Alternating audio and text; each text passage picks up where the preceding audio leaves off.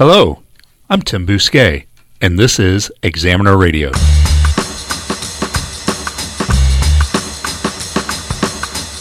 Examiner Radio is the weekly radio show and podcast that covers news, politics, and all things Halifax. Coming up, That was one of those recommendations they would not agree to, and Yeah. they never did agree to it and never got done, and now the place is built and there it is. So, That's Michael Pickup, the Provincial Auditor General. His office recently put out a few reports on healthcare that noted a number of problems. Then, Premier Stephen McNeil accused Pickup of overstepping his authority. I thought it would be a good idea to talk to Pickup about his role and, and about that controversy, among other matters. First, though, let's get going with Examiner Radio episode number 142. I'm joined by Tara Tayer, the producer of Examiner Radio. Hello. Hi, it's good to see you. We've it's been like a month or something. I know, I know. That's what happens during the break, right? We go away, don't talk to each other. yeah, you have a good uh, holiday. Yeah, yeah. I think it was good. I'm, I'm, I'm happy to be back. I, I, I feel when I have routine in my life that everything comes together. Everything starts to work. Yeah, did you go anywhere? Did- Uh, you know, here and there. Mostly, I sat on my couch, nursed a cough, and watched Netflix. yeah, you still have that cough. A little yeah, tail, end over yeah, there. I do. So, uh, note to Mark in the studio: ride that uh, that mic button. Okay. the, the seven second delay. That's button, right, the, seven uh, second delay. yeah, for the curse yeah, words, right? absolutely. And you know, this is uh, as you said, episode one four two, and it's the first of 2018. Yeah, I think it's a big deal. yeah. It makes me feel very old. I remember when I was a little kid. And like the 21st century was going to be like you know we were going to have jetpacks and and uh, sky cars and all that stuff and um, that was very disappointing when the year 2000 came by and we didn't have all that. But uh, I always just thought it would I would be old. Yeah, 2018. I I was thinking, you know, what are those? Uh, the skateboard from Back to the Future. Yeah. What is that? Uh, hovercraft, whatever it is, hoverboard. I thought those would be. When I was growing up, there's this TV show called The 21st Century, and it was Walter Cronkite that uh, it came on on Saturday afternoons where where I lived. Um, man, they oversold this century. yeah. Well, it's still early, right? Here's here's hoping. Here's hoping we're all parts cyborgs. Anyway, let's uh, do in this. the next thing. few years. Yeah. This show is produced by the Halifax Examiner. That means that the Halifax Examiner pays the bills for this show. And that means we wouldn't have this show, or the Examiner either, without your support. So please subscribe online at halifaxexaminer.ca.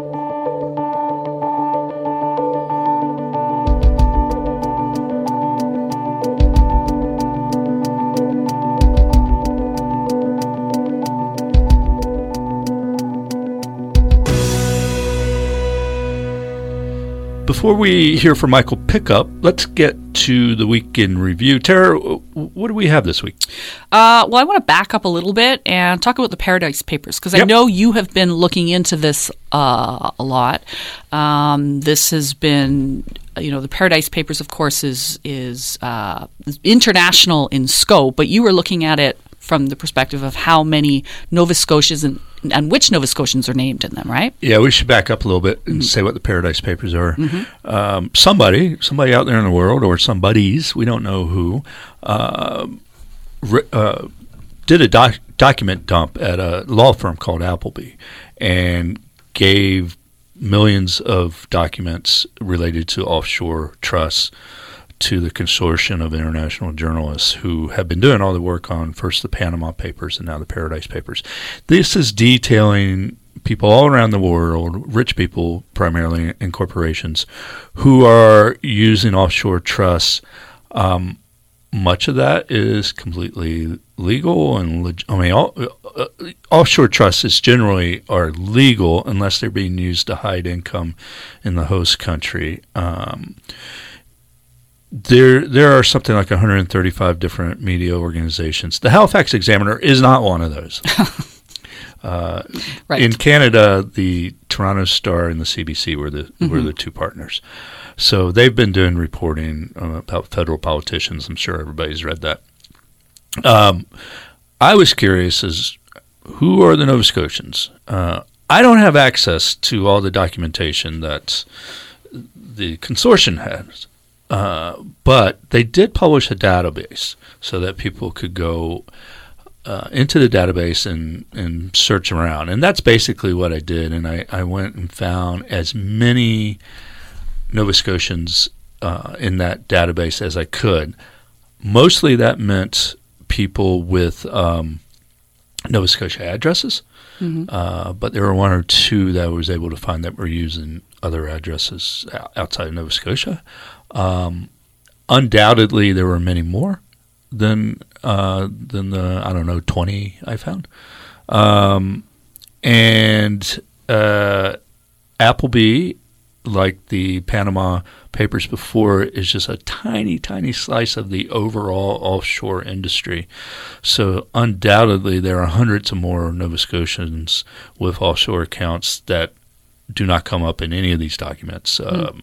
That we know nothing about. Right. So, so just to to be clear, so you were looking basic based on uh, address. Did you look up any key names? Yeah. Yeah. Uh, I looked up the obvious names that you mm-hmm. would think of, uh, Risley, for example, um, and the Risleys are not in this batch of documents. Uh, we know that they make use of Cayman Island um, businesses, so they're probably in some other batch. Uh, but there's no evidence in, in the Paradise Papers of their involvement. Uh, there was a Sobey's, uh, Paul Sobey was uh, mentioned in the in the papers, but it was so it was such an offhand reference that I really couldn't do anything with it. Um, so um, most of the people, probably all the people I wrote about, uh, you have never heard about before. You, they're mm-hmm. not household names. Uh, they're they're people who own mining companies and, and that that do business in South America and Africa. Um, there are people just investors. Um, one guy named Rick Ralston, who's a, a prof at SMU, business prof.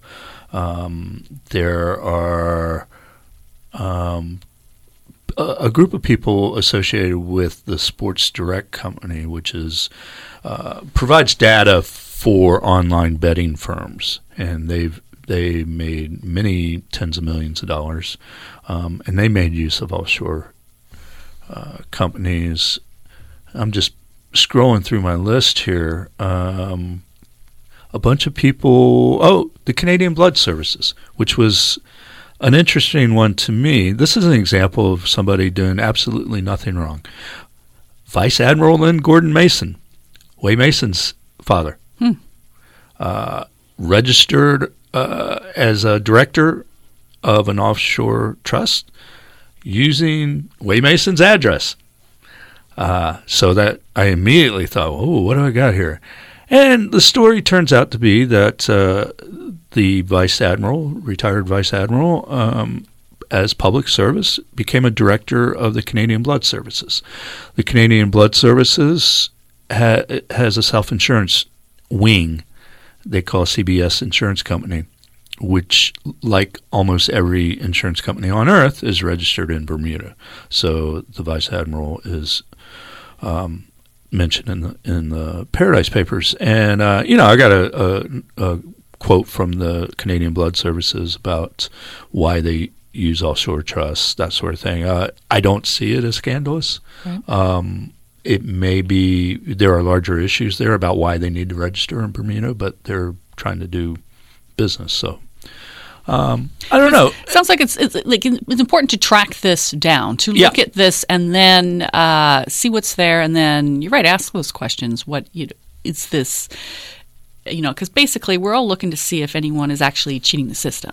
Yeah, and That's I found no evidence for. of that. Mm-hmm. Um, but I think the the question should be is well why do we have this system why do we have this system that encourages people to to deposit their money offshore uh, they're doing it legally in some respects the Canadian Revenue Agency encourages them to do it um, and which just seems problematic and I think there's eh, you know I came away thinking eh, um, why did I do this and I think I think in the end, the, the takeaway was well, we need to do more work on this issue.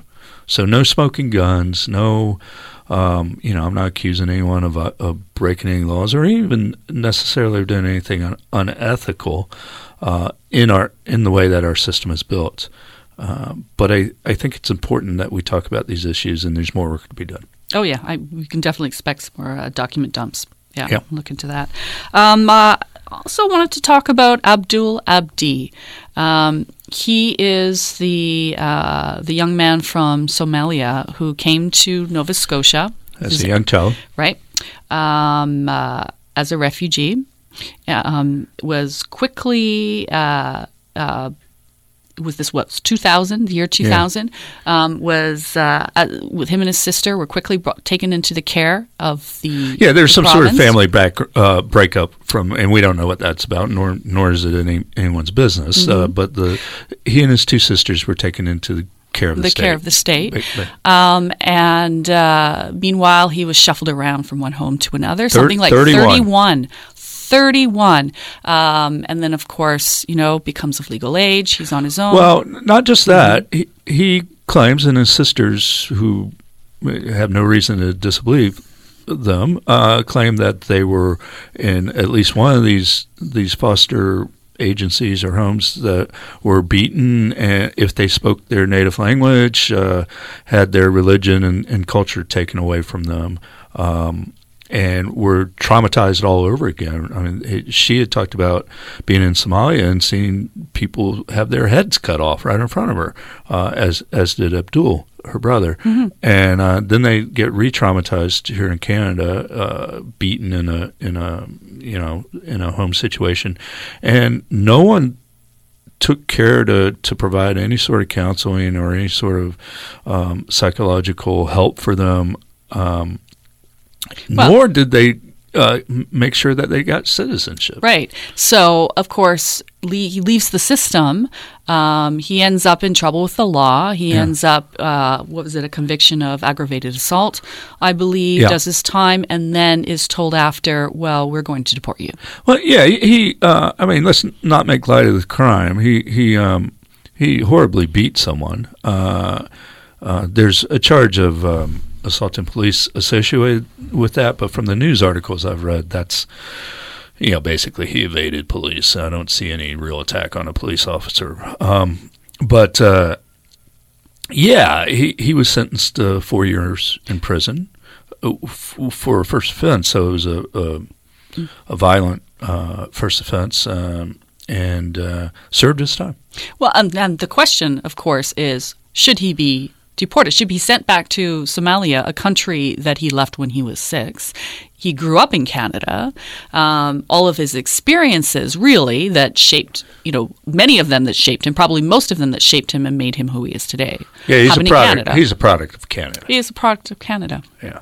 Yeah. So, number of supporters and people who have spoken out uh, who said, no, this is completely unfair. Our, our colleague El Jones Mm-hmm. has been really um, pushing this issue. Um, uh, uh, one of many people pushing it, and um, they the the prime minister was in Sackville this week, That's right. and she helped organize a, a protest outside the uh, the Sackville High School where the event was, and um, it was a town hall meeting that the prime the Trudeau does, and and um, inside, uh, Abdul's sister asked about Abdul, and the prime minister kind of gave a mealy mouthed non-response to it. Yeah. Um, it looks like, I mean, the province isn't saying much. They're saying there are privacy issues, we can't talk. But one thing that a spokesperson did say is that they are trying to develop a policy that is related to children um, who aren't who are in care who aren't Canadian citizens. Yeah, I I don't I don't see how anyone could say that a child who is under the care of the state should not be given citizenship. You know, I just I just don't, and that's a big failure that we've done. Uh, we should say what happened to Abdul. He um, he was released, and as he was walking out of prison, Canadian Border Services rearrested him. Uh, put him in solitary confinement. He'd been in solitary confinement for a few weeks.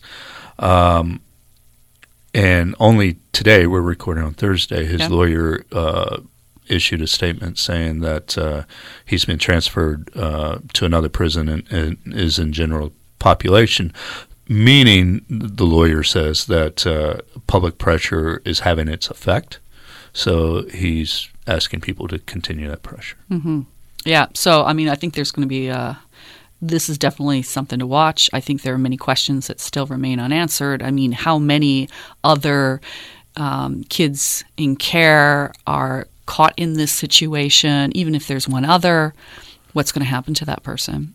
How do you prevent this from happening again? Yeah, well, El last week or or the uh, right before Christmas, she published an essay in in the uh, Halifax Examiner where she mentioned three other of these children, and that's just here in Nova Scotia. Yeah. Um, so we'll make sure we put a link to that uh, to her piece on. Um, on the Examiner radio story Yep. when we talk about the podcast. Um, so let's take a break. When we come back, we'll hear from Auditor General Michael Pickup.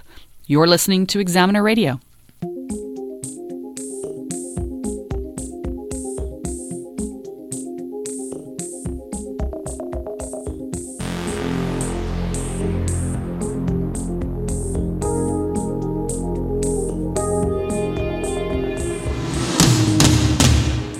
I'm with Michael Pickup, the Auditor General of Nova Scotia. Hello. Hello, how are you? Very good. Thanks for having me in your office today. No problem. Uh, we played a little bit of tag. get The connected. pre-Christmas, pre-Christmas Yeah. rush. Uh, you were all about the news pre-Christmas, and I think that's kind of fallen off a little bit, and that might be good for us. I, I was hoping we could talk on what happened before Christmas, but before we get there, um, what does it mean to be an auditor general? So essentially, uh, you know, I'm running a, an office that looks at auditing the financial aspects uh, of the provincial government, but also uh, in terms of many of the management functions that you might think of. Uh, you know, whether that be, um, you know, something like procurement or something else. So My, the question I, I guess I have is, what's the background that brings you into, to be an auditor general. Yeah. Okay, so or your background? Oh, sure. So, for my background, um, uh, I'm a CPA, a Uh-huh. chartered accountant before that. And uh, before coming here, I spent approximately uh, 25 years working for the uh, Auditor General of Canada. Um, 10 of them here in Halifax and 15 uh, in, in Ottawa. And then I came back four years ago to be the Auditor General.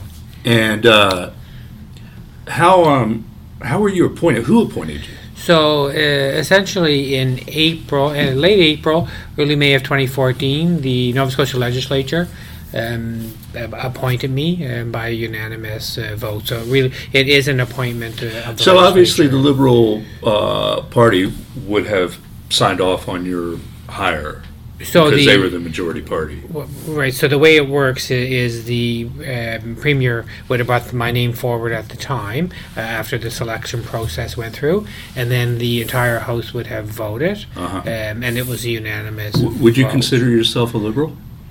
Are you Uh, politically involved? So no, no, no, no. I mean, Okay. part of the, the this role is being very uh, independent, and yeah. and with that, I bring 25 years of working for.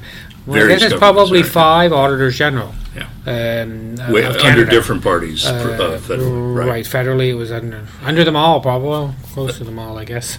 Uh, can they fire you? Um, so the way the act lays out um, how that might work, um, but essentially without going through you know line Yeah. by line and paragraph, um, the way it would work as an officer uh, of the legislature, it would take about a two thirds vote uh, of the House, and those things are meant for the independence of the position. Sure. So if you did something criminal or whatever, they could remove you, but politically, it's unlikely. Uh, right, and I think the idea of that is, is it protects an auditor Sure. general. Uh, let's just jump right into the doctor's situation. I don't know if you've read what I've written about this situation. Uh, I read your your audit report on doctor recruitment, and I came away thinking, no big deal. Um, you did not criticize the government for its policy goals. Um, some of that was carried on from over from the previous NDP government in terms of the collaborative health centers and so forth. Um, you were looking at kind of specific uh, items within that policy framework and saying, "Hey, you could improve this." Um, and it seemed to me that the premier uh, had not read your report uh, because I don't. Am I, am I wrong? Is it? I, I again, I came away thinking um, uh, you know, you were addressing small, relatively small issues like a failure to um, uh, communicate what the goals were and where the government sat in terms of, of uh, uh doctor recruitment, uh, problems with the websites, kind of duplication and effort between the health authority and the De- Department of Health. Uh, things like that. All, and all of your suggestions were agreed to by the departments. So, is it a big deal? So, uh, I think to go back to sort of you know the the findings of the audit i would i would suggest that the you know the conclusions in the audit the recommendations that we made um, i hope to be very you know significant in terms of helping um, the organization that we audited in this case the health authority and the department um, improve the way that they do things and i think an indication of that to me would be the acceptance by those organizations mm-hmm. of these recommendations so if you look at sort of the back and forth in terms of the audit process. You know, we define what we're going to do and, and, and how we're going to do it. We have discussion, we go about it, we make conclusions.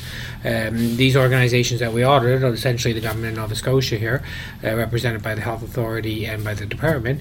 Uh, you're right, they accepted what we had to say, and this will help. Now, in terms of sort of where you would put what we looked at, um, I would suggest some of these things are, are, are very important, um, be they the recommendations or the observations that you know resulted in the recommendations that we made. So if you take, for example, the wait list, mm-hmm. um, and there being no indication of the health status of the people on the wait list. Um, you know, and, and, for the government to look at that, and they indicated that the intention was, you know, I would suggest that that could be a very valuable mm-hmm. uh, improvement to how programs and services. And I would say that was your immediate recommendation. Right, that was one of the sort of you know key recommendations that were in there because if you look at that that report, we really tried to focus it. There were only you know a handful of recommendations, maybe five, you know, that where we really tried to focus on the bigger ticket items and say, okay, the example I just gave you in terms of the wait list. So I I would uh, I would suggest that these types of things are relatively really important. Now, where I would agree with what you're saying is we didn't get into, uh, you know, what should the policy be. And the classic example I would give you here is we looked around at the communication around the collaborative right. uh, approach to primary care. Right? We didn't we didn't go down the road of saying whether that's good or bad. No, that, an outside policy. policymaker, an right. academic or something might might get into that and say, right. I've got some problems with how they're doing this, or or with the very notion of it. They they might have a different approach, but that's not what you were doing. So we right with the first part of that, with the notion of it. So we didn't say, you know, we think the policy should be A or B. We said, okay, you've decided that the policy will be this. This is how you're going to approach primary care deliver delivery. How effectively are you doing that? How efficiently are you doing mm-hmm. that? How well is that working? Given that that is how you're going to proceed. So that's sometimes how I explain sort of that difference between creating policy, trying to venture into policy, versus the implementation of chosen policies, which is what we were looking at, is how effectively are those policies being implemented. And I'll return to, to that particular subject in, in a bit, but um, politically, I know you're not a politician, um, but politically, it seemed to me that the government, the premier, should have said, "Thank you very much. These are good suggestions. Our department's uh, like what you have to say and are going to implement them, you've made our policy decisions stronger. Um, but he didn't say that. He kind of came out swinging at you. So I think you know when I was asked about this at the time, and you know, be it at public accounts committee or uh-huh. in the press conferences or in the subsequent days after that, um, you know, I think my comments in reflecting back on that would remain the same. Is that you know what's important to me here is, is that is we look at the recommendations that we we made, we see acceptance, and we see the health authority and the department responding to say, yeah, you know what, um, your findings make sense to us. Uh, we're not going to say, okay, yeah, yeah, yeah, that's great, go away now, leave us alone, and we're never going to do any of that.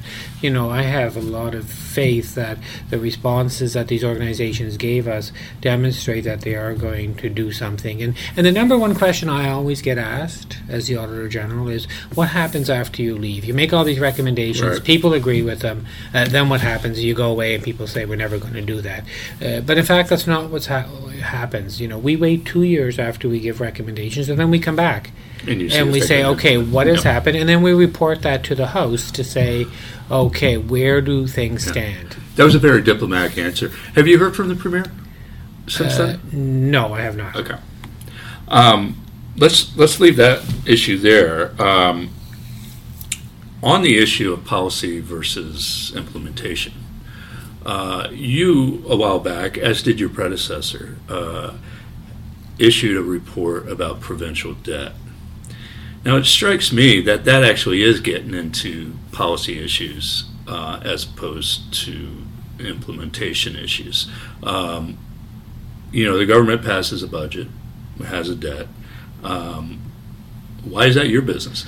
That, that is, I'm so glad you asked that question because I use that one very often um, as a classic example to demonstrate my perspectives on my belief in the Auditor General's role, my role in terms of commenting on policy, and and each Auditor General will set that sort of you know judgment call on their own. Now, for me, if you go back and look at the work that we did uh, on the debt, for example, we very much looked at the impacts of the debt. For example, if that in fact means that you're spending $780 million a year in interest, fact is that that is $780 million you can't spend on something else. Whether that is good or bad, we did I did not comment on whether that is good or bad. I did a dollars and cents to say here are what the numbers show, here are what these numbers mean. And in fact, in, when when I wrote this chapter in my office here, when we did this work around the debt, what we said is any one of these numbers also need to be looked at in conjunction with what did you get for that amount of money. Now, other auditors general, including my predecessor, may have taken a different perspective and may have commented on the public policy merit of having a certain level of debt. Um, if you go back and look at my approach, I never once said, and I was asked this at public accounts, is there good debt, is there bad debt? I've never answered that Okay. question. I mean, there's some, there's a lot of rhetoric on both sides of this issue, which is politicized and I would argue weaponized. I mean, comparisons to Greece and all this crazy stuff. And yet, you know, on, a, on we don't have that large of a debt compared to other provinces on on a per capita basis, even as a percentage of GDP, and the debt service payments are going down. Um, it, it's not. You may not like you or I or someone out there in the world may not like the level of debt, but it's certainly not the sky is falling. But, and, I- and I think that is why we try to present a whole host of statistics and, and also to remind people, like if you go back um, to how we wrote this this year, we or last year now, I guess now that we're into 18, but we said, you know, all of this has to be looked at in conjunction with what were the what was happening at the time, what were you trying to achieve. For example, if you took on debt, obviously to uh, purchase capital uh, assets, to build new hospitals, do all of this type of stuff.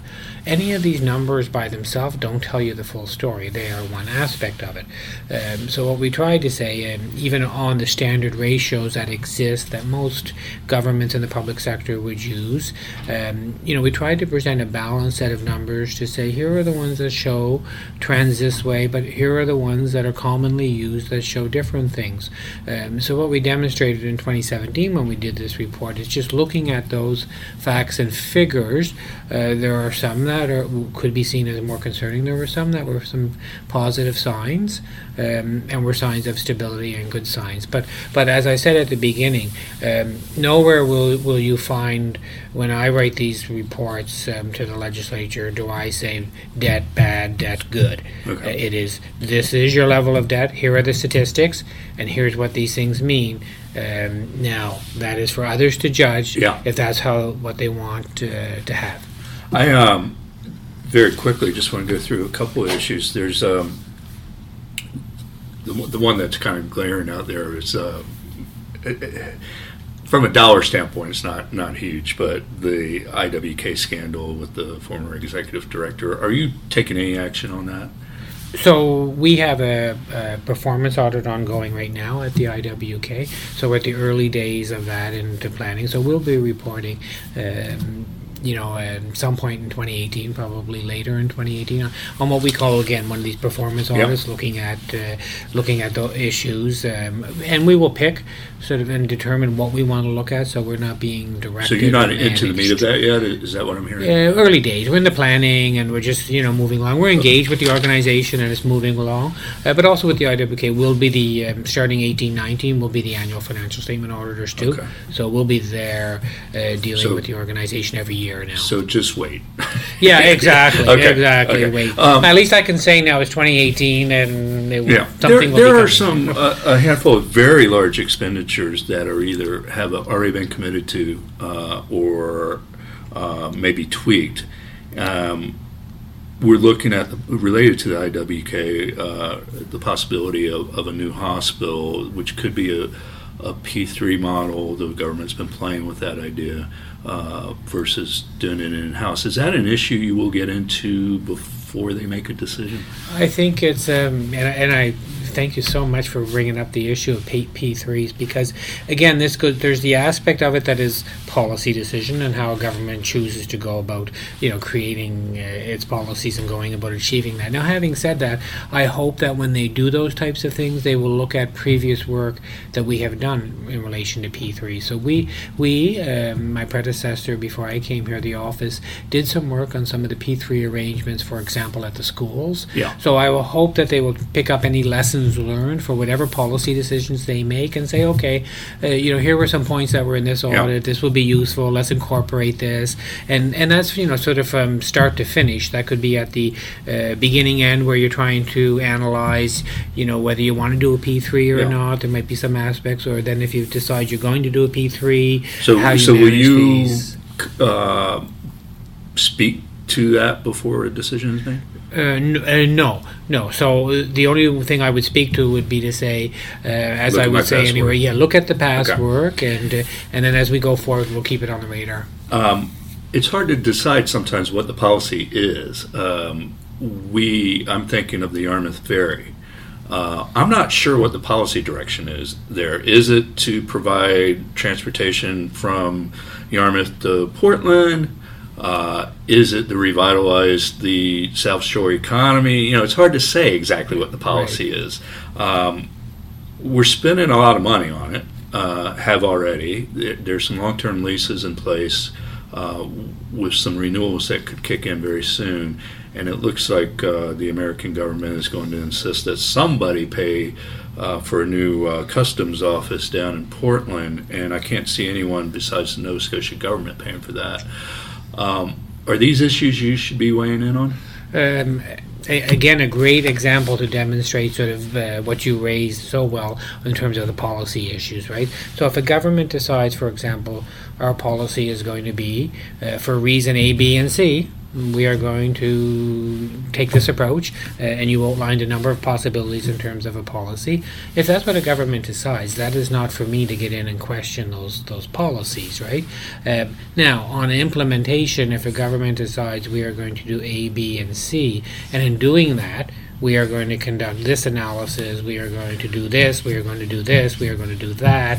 Um, then you get into more the administration of policy when you get and you get into something that's more auditable. So what I'm hearing you say, and tell me if I'm wrong, Yeah. is that uh, you could conceivably look at the details of uh, the arrangement with Bay Ferries and the leases and, and uh, payments and so forth, but you won't step back and look at the broader picture. Yeah, so, so so so just to sort of to clarify on that, if the you know decision is one of priority of a government because you know this serves a pol- public policy position, uh, this is something they want, and you know not all issues, of course, are going to be, for example, um, money makers, right? If you have the Oh, the ferry service from the federal government between Yeah, you know yeah. um, Newfoundland and Nova Scotia, right? Nobody is sort of going in there to question the policy of whether that should exist. So I think I think just to go back, and it's not bl- these are one of those things that that I'm glad you raised because it's not black and white, right? Tho- That is one of those grayer areas where you say, where is you know the the public policy aspect that this is just pub- public policy of a government and this is what we're going to do versus what would you audit there and where Well- well, where would the audit administration be? Much of the political rhetoric around supporting the ferry is we need to s- support the South Shore economy. Uh, it's an economic development pro- uh, policy. Um, and I would say, sure, let's support the South Shore economy. Is the ferry the best way to do that? I mean, if we're going to end up spending $100 million, shouldn't we be looking at results of that $100 million spent via this particular ferry versus some other economic development program that might be more effectual on the South Shore? Right, and then, I think you're opening something up to say, okay, then where in there, where in there would it make sense for an auditor to be, and would there be an audit place, respecting my view, of course, which has always been um, in terms of drawing a line between the policy and the example I would give you. So uh, I don't want to be avoiding your question in any way. The example I would give you would be on the new school audit that we did Right. right? So that that was a couple of years ago, and we looked at sort of the processes government had put in place to identify um, whether or not to build a school, repair, uh, which ones to do um, from the list. And when we looked at sort of the government processes in place, fully respecting that at the end of the day, government has the ability to make the decisions on where the schools go. Nobody, nobody Yeah. was questioning that. Right. Um, but we did sort of draw attention to say, okay, here was how the process was laid out. Here And- was the result of those lo and processes. behold, one went into the premier's And- district and one went into the, the and here was the education tail end of that. But but you know, sort of nowhere in there did we ever question. I mean, that is Right. the way our system works, and that is following the appropriate authorities. So Right. I, I draw that example only so I don't want you to think that I'm avoiding Right. uh, your your question. One, one last question. We're going Sure. a little over, but that's fine. Um, There's some other big potential provincial uh, expenditures. Uh, well, definitely the convention center has already happened. Uh, people are now talking about a stadium, which may or may not involve some sort of provincial uh, uh, uh, contribution. Who knows? Um, but what what strikes me on all these kind of conversations is that people uh, trot out um, economic impact claims. I guess we'll have X number of and and it, my read on this is that uh, these claims don't hold a lot of water. They're not. They're they're flimsy, to put it mildly, if not just entirely fictional. And they're not doing what they're supposed to do, which is compare it to other expenditures so that you can make the best choice between expenditures. Am I right there? And is this something that should should be you should be addressing? So I think you've covered a lot of territory there. Uh, from yes, I think there would be aspects where there could be uh, auditable components, right to the extreme where I think some of it is just strictly public policy and decisions that you know strictly within the government's authority to make. Now, how you cut that up, I will give you. You gave the example of the the Convention the center. convention center. Uh, it predates me, but I know I, I did read it when I came in in 2014. Is that uh, under the my predecessor, the office did a an audit looking at the studies around the feasibility of doing that, and one of the recommendations was uh, the need for additional market studies um, to support it. Because this was based on this was based on market analysis, expected flows in, you know, uh, bookings and all of this. And one of the recommendations that came out of that audit was, uh, given that you said the reason to go ahead and do this was A, B, C, and D. In this element A, i.e., the projections, market projections, we think you should get more analysis um, in order to support that, if that is the basis for moving forward. Versus if you just ditched all that and said none of it is based on that, we just want a new building. Yeah, It's a policy. Right, We, we wh- just which believe, would be, We uh, believe it'd be nice to something to you have. wouldn't look at. Then how? Yeah. What would we audit? There'd be no role for an auditor, Yeah. and it wouldn't be for me to question. That would be within government. It, it struck me that in that instance, and I don't know how much you know about this, but uh, the the folks, the Ed Trade Center Limited, who wanted a uh, uh, a new convention center, and the other people associated with them, uh, initially did kind of the right thing. They they got a third party analysis of what future events could mean in terms of delegate counts and that sort of thing. Uh, it came back with a number, and they didn't like it, and they did it. They did their own in house and got a higher number. Um, that's not how these things are supposed to be done. No. Well, I, I mean, I'm familiar with the audit that we did, even though it predates me, because when I came in here at first, I talked earlier about this follow up process. We were following up. And one of the recommendations that they never did was uh, to, to get another um, independent market study to look at, you know, the projections and this type of thing. And they that was one of those recommendations they would not agree to. And Yeah. they never did agree to it and never got done. And now the place is built and there it is. So, The interesting thing and how this relates to economic impact statements is you had a third party analysis. Here's, you know, we think we're going to get X number of conventions, X number of delegates. Hand that to another firm, Gardner Pinfold in this case. Do an economic impact statement. Tell us how many millions of dollars are going to come into the province. You get X, Y, you know, whatever the number is. Folks at Trade Center didn't like it, did their own in house handed Gar- Gardner Pinfold another set of figures. Said, "Well, now do it with this one," and got a higher number. And that's the number that was trotted out. It seems like base dishonesty.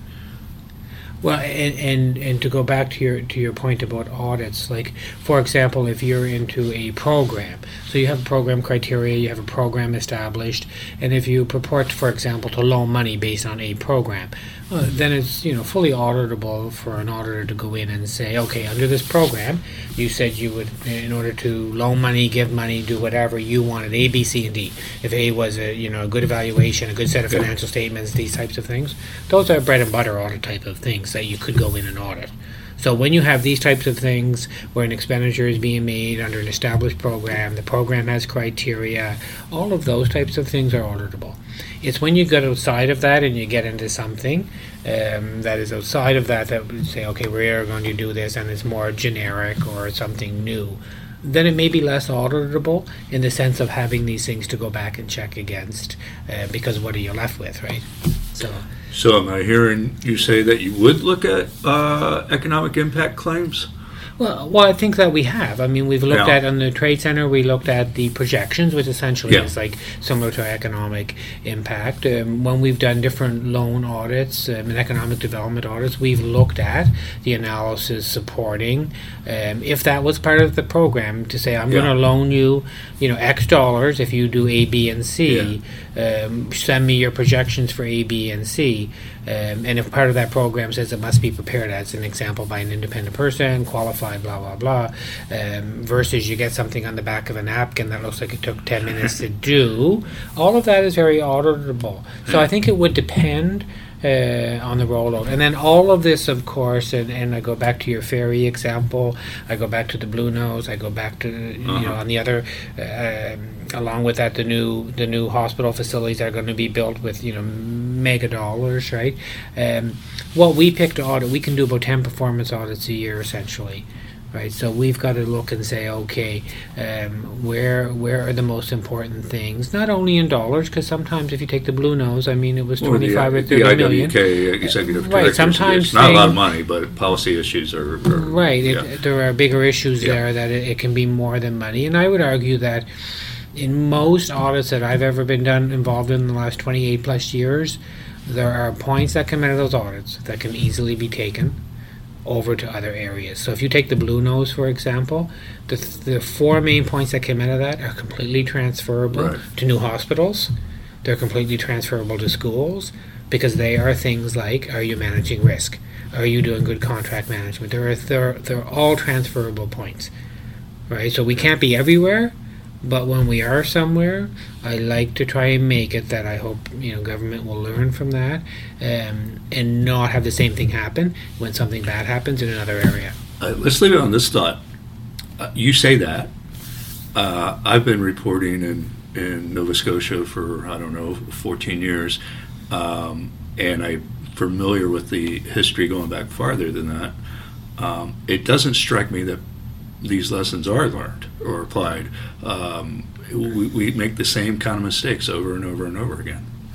Well, I'm going to leave you with another with another thought. I mean, uh, you know, clearly, being in the role I have and wearing the auditor general hat, uh, obviously, you know, typically we do an audit. There are findings, right? And Yeah. There are suggestions for improvements. But I came here as the auditor general in 2014 when we did the follow up, um, which happened just before I got here in 2014.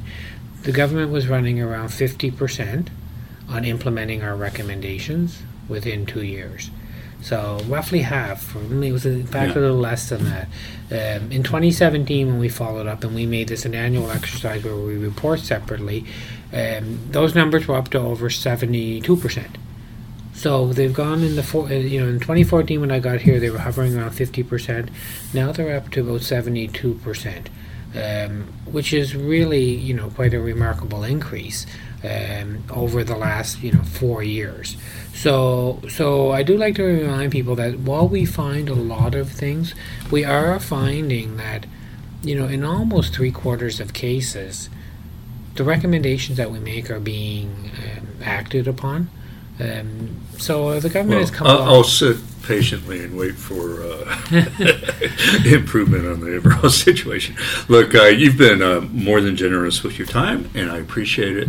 Um, thanks for doing this. Oh, I really want to thank you for your for your interest. Uh, obviously, I, I live this and breathe this, uh, you know, every day. So I always enjoy talking. We'll- we'll talk again. Thank you so much. I've been speaking with Michael Pickup, who is the Auditor General of Nova Scotia.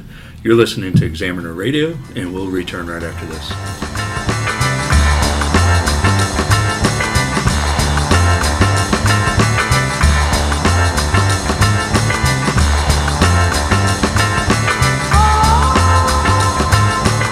That's a wrap for this week's Examiner Radio, the weekly radio show and podcast produced by the Halifax Examiner.